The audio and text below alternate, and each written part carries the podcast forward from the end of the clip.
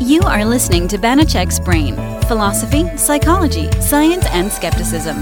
All from the world's greatest mentalist, Banachek. Hi, and welcome to Banachek's Brain. My name is Banachek, and this week we have no Tyus. We are in the middle of a pandemic of COVID 19. Tyus is home in his office, probably trying to figure out how to get rid of COVID 19. And I'm in my office thinking about what am I going to talk about on a podcast? Well, a few weeks ago, I read a quote. It was by Plato.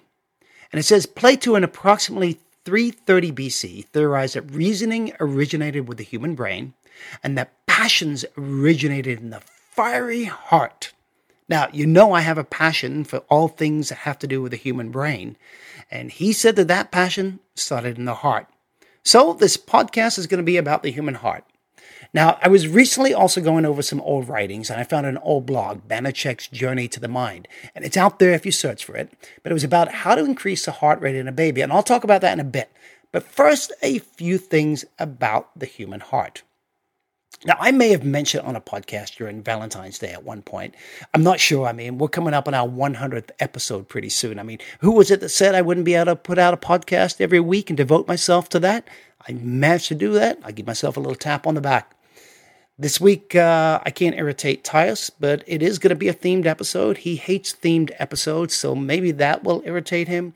Um, he loves to irritate me. I love to hear irritate him, but we do love each other very much.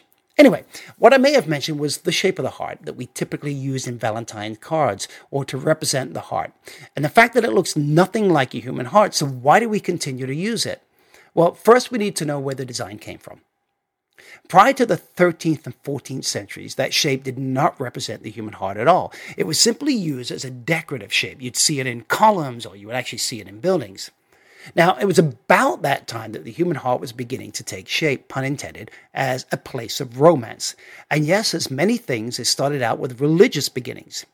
People thought of our hearts as memory books, a place where God's word was written. It was even believed by some that female saints' hearts were cut open, and if you did that, you would find an inscription of their heart professing their love of their God. As for the shape, well, birds and reptiles and cow hearts, they look closer to that shape. And these were hearts people were more familiar with. I mean, nobody was cutting up human beings back then and looking at the hearts. But even then, most depictions, they showed the tip of the heart being upright, not as we see today. It was more of a pinecone shape, too, with a, a round base. It wasn't until the 14th century that the scalloped heart made its debut, the heart that we see today. The shape, as we know, it appears to have come from the result of an Italian poem, Documenti d'Amore by Francisco Barberino. You have to roll the R's. He was a Florentine jurist, or jurist, and, and anyway, that poem went viral in the 14th century, along with depictions of the heart as we know it now. About 150 years later, in the early 15th century, the tapestry Le Don du Cœur which translates to the gift of the heart, which is now hanging at the Louvre, depicted a man holding a small red heart. And that image became one of the most popular representations of courtly love, as they put it back then. Now, this all seems to be more logical than the more common belief of how the shape came into being. And I've mentioned this on a podcast before, and that shape may have came from the North African plant. During the 17th century uh, BC, the city Cyrene had a trade in a very rare season it's now extinct because it was used so much, but it was a plant called silphium. Now, silphium was re- re- reputed, uh, reputed to have been sort of a form of birth control as well, and that's probably why it ended up going extinct. It was so popular that coins were minted that depicted the silphium seed pod. And if you look at that seed pod, it looks exactly like the heart shape we know today. The theory goes that the heart shape became associated with sex, probably because of the birth control. But finally, it got associated with love, and, and that is why we're using it now. The exact reason we use that shape, we may never know at all. But those are fun things to think about. Another thing that I've mentioned a few times in a podcast is the time me and a girlfriend I had it showed up at a warehouse to pick up her check. We walked in and there was a series of body suspensions going on. For those who didn't hear the podcast on body piercings and suspensions, uh, a body suspension is where your body is suspended from ropes or wires attached to these large hooks that pierce the skin of your body. The one suspension was a guy dressed up as Cupid. This is the first one we walked in. He had these little white wings on, he had a diaper on, and a hook through each thigh, and he had a, a, a, a hook through each breast, and he was just swinging back and forth. Now, this is not the typical Cupid image we think of. But why do we see Cupid typically shooting an arrow at someone's heart to make them fall in love? I remember a song about this by Leapy Lee back in, uh, I was about eight years old. That would have been 1968. And I used to sing along with it. It went something like this Little arrows in your clothing, little arrows in your hair. When you're in love, you find those little arrows everywhere. Little arrows that hit you once and hit you once again. Little arrows that everybody, every now and then, here they come falling down from the blue. Okay, enough of that. If Tyus hears that, I'm sure that irritated him. Um, but Great song. Bottom line is, those little arrows are little arrows of love. So where does that come from? Well, Cupid, or is or was Cupid, why and and why the arrow through the heart? I mean, who is Cupid, right? Turns out we have to go back to Greek mythology to find out. And yes, the Romans also had a play in it. You see, in Greek mythology, there was a god named Eros, uh, also known as the god of love. Aphrodite was his mother. The father, it changed depending on the stories. It could have been Zeus, it could have been Mars, Eris, or Zephyrus. Anyway, he always had a bow, uh, a bow and a quiver filled with golden arrows to arouse desire. And he also had lead arrows to ignite aversion. In other words, he could make you like somebody or hate somebody. Now, Eros used to strike the different gods, creating different emotions in them. Originally, Eros was a handsome immortal that was irresistible to man and the gods. But in later periods of history, he became a mischievous, playful little child. Eros was renamed by the Romans as Cupid. There's a lot more on the story of Eros or Cupid, and one should look it up just for fun. I mean, including the time that Cupid turned into a bee or rode a dolphin to school, the fact he didn't let his lover look at his face and he found love as a result himself, and also the fact that Cupid's bow resembles the upper lip of a mouth. But go seek out the knowledge. Go Google it if you're so inclined. Because I want to talk more about the human heart as we know it today. Now, I personally remember it being big news when I was about seven years old. That would have been 1967, when on December the 3rd, I remember the day, and I remember the name, Dr. Christian Barnard, Bernard of South Africa transplanted a human heart into the body of a Louis Washkansky. Now, although Louis only lived 18 days, it's considered the very first successful heart transplant. And the reason I remember it is because little did I know at the time that in about two years, give or take, I would be moving to Port Elizabeth, South Africa myself. So, what do we know about the human heart? Well, we know it's a muscle. We know that it's about the size of a fist. And while most people think the heart is located on the left side of the chest, your heart location is actually closer to the center of your chest, like behind your sternum. It's slightly shifted to the left side. About two thirds of your heart is on the left side of your chest, and one third is on the right side. Which, by the way, reminds me of a joke. And the joke is my cardiologist friend keeps sending me x rays of his chest. A bit weird, I know, but it just shows his heart is in the right place. We also know the heart weighs about 10 to 12 ounces in men and 8 to 10 ounces in women. The heart beats about 100,000 times per day. That's about 3 billion beats, give or take, in a lifetime.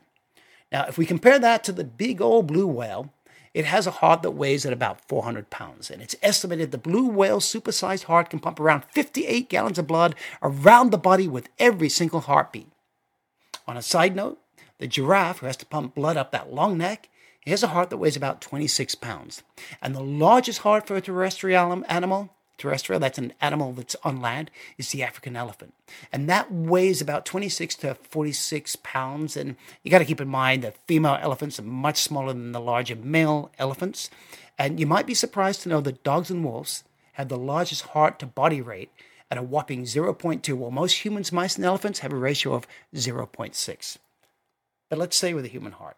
And this is where it may get a little bit more complicated. But stick with me. If you've been on one of these, these uh, podcasts with me in the past when I'm by myself, you'll see that it actually pays off. You see, the heart is a pump, it's made up of four different chambers.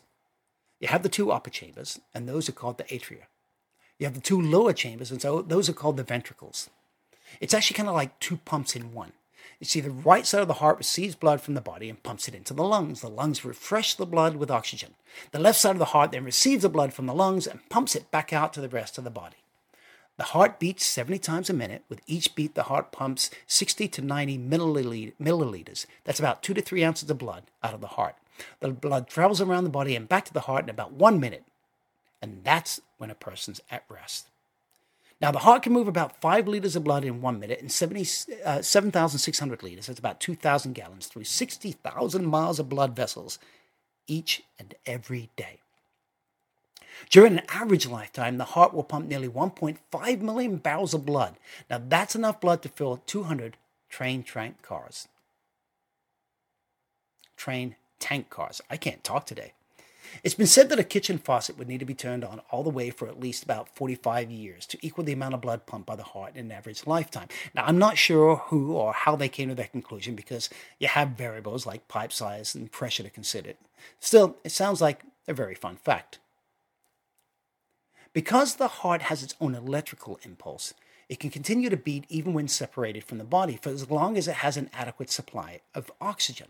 So let's talk a little bit about that electrical system.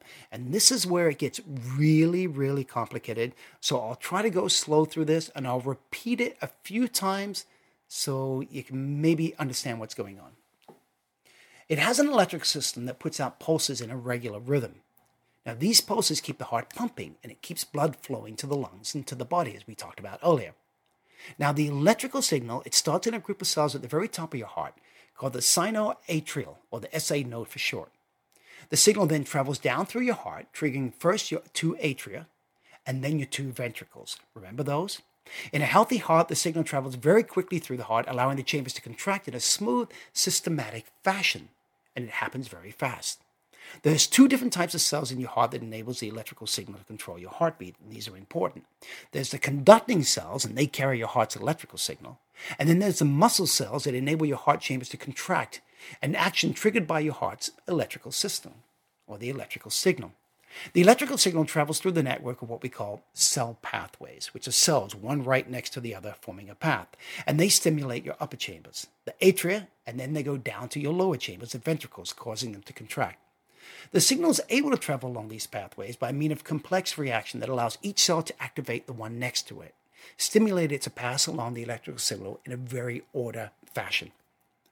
As cell after cell rapidly transmits the electrical charge, the entire heart contracts in one appearing, what appears to be a, a simultaneous coordinated motion, creating a human heartbeat. So I'm going to try to clarify it even further if you didn't follow it. The process is as follows. The SA node sends an electrical impulse and it triggers the following processes. The electrical signal travels from the SA node through the muscle cells in your right and left atria. The signal triggers the muscle cells that make your atria contract. The atria contracts, pumping blood into your left and your right ventricles.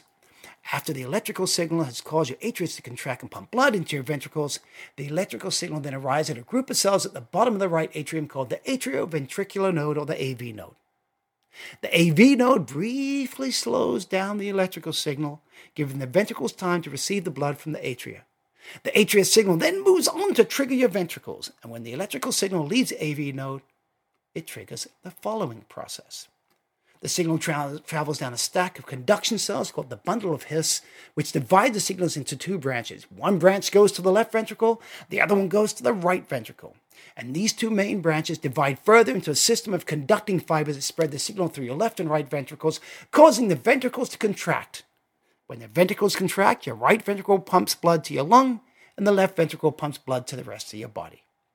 And after your atria and ventricles contract, each part of the system electrically resets itself.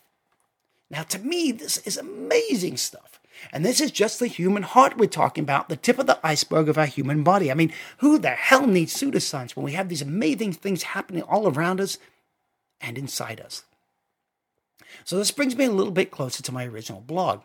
But first, we have to cover what makes your heart rate, heart rate speed, speed up and slow down.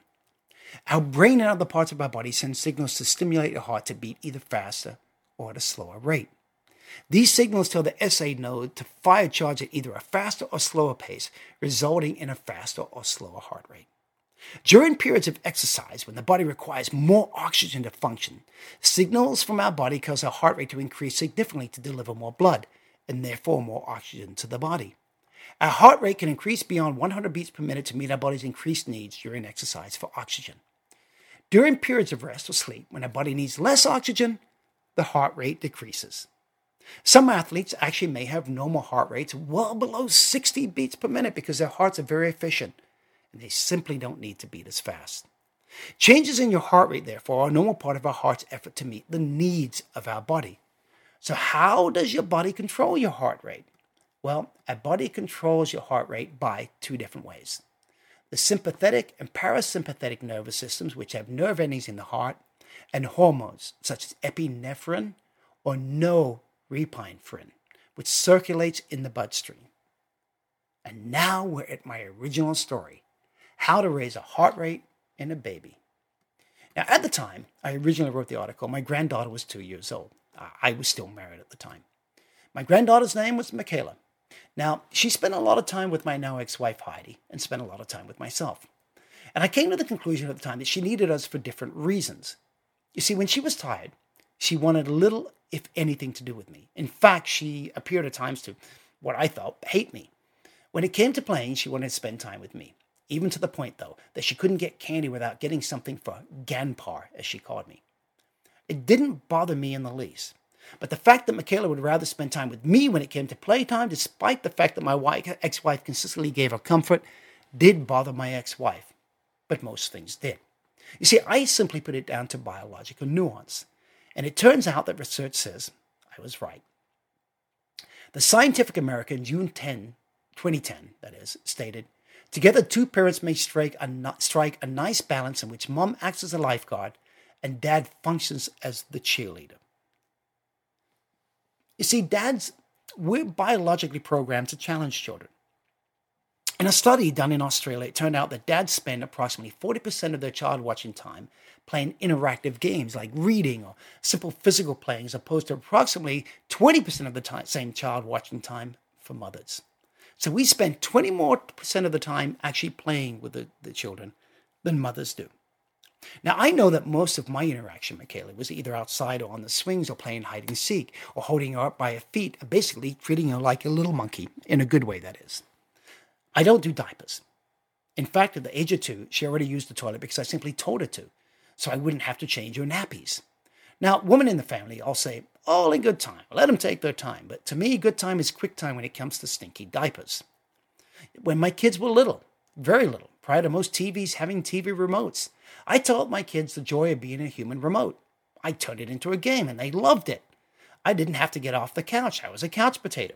For a while, my kids did a pretty good imp- imitation of me as they got older. Change the channel. Change the channel back.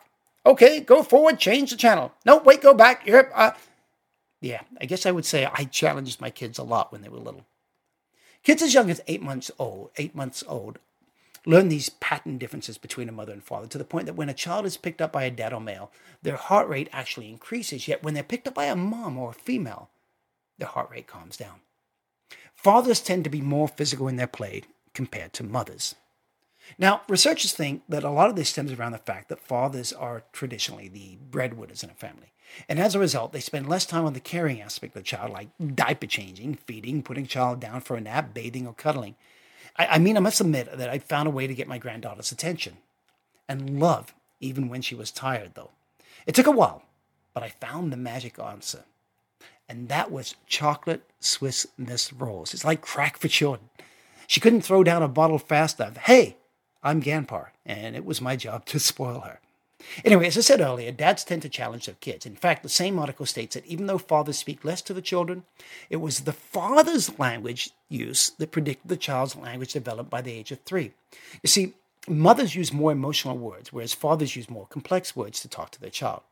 The other thing is that women will tend to play the games that a child chooses. Men, on the other hand, they tend to select the activity for the child to play, like my TV remote game. Thereby, they challenge the child by causing the child to experience play outside their comfort zone. And as a result, the child experiences growth. The other amazing fact about fathers and children is that during pregnancy, fathers go through many of their pregnancy biological changes too. A father's testosterone level goes down, which is a good thing as it quiets their physical tendencies.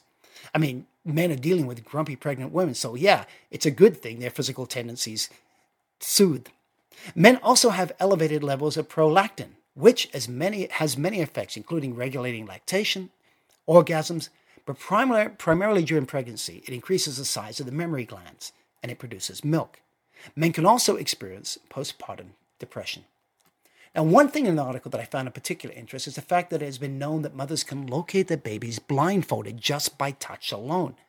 Turns out fathers can do the same thing, which sounds like a pretty good introduction for a new blindfold routine for my stage show. And while we're on the topic of babies and children, a newborn baby has about one cup of blood in circulation.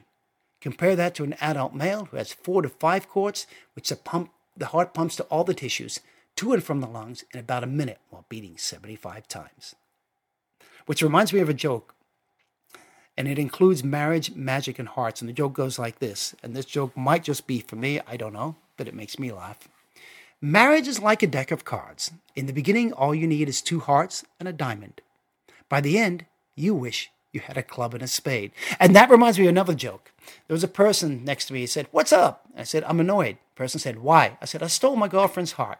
Stranger said, Why are you annoyed? I said, Everyone else in the surgery room gave me weird looks. And another one, these jokes just keep coming to me. I, I, it's weird how one joke will bounce off another joke. Anyway, the joke is this a famous heart surgeon specialist doctor died, and everyone was gathered at his funeral, right? And there was a regular coffin displayed in front of this huge heart. When the minister finished with the sermon, and after everyone said goodbye, the heart was open, the coffin was rolled up inside, and the heart was closed. Just at that moment, one of the mourners started laughing, and the guy next to him said, Why the hell are you laughing? He said, I was thinking of my own funeral. Oh, what's so funny about that? I'm a gynecologist. wait, wait, wait. I got one more joke. What's a pirate's favorite letter? I think it'd be R, but really his heart will always belong to the sea. C, get it? the letter C? Look, if you've enjoyed my podcast, do me a favor. Go to my Patreon page. Go to patreon.com forward slash Banachek. That's B A N A C H E K. And, uh, and sign up for us, please. Any little donation, anything will help uh, keep this podcast going. Uh, it'll allow me to R&D new effects. It will also allow me to keep up my critical thinking efforts. I really would appreciate it from the very bottom of my heart. Also, visit my website, www.banachek.com. And by the way, if you've enjoyed any of these podcasts, would you please, please go to iTunes and leave a review? Just tell people how much you enjoyed it. A little, little, little, little mention goes a long, long way. And just pass on the podcast to your friends. Thank you, and I'll see you next week. Goodbye. That was Banachek's Brain. Please support the show by subscribing, share it with friends, and leaving a positive review on iTunes. It goes a long way. For more information or to connect via social media, visit banachek.com. Thank you for listening.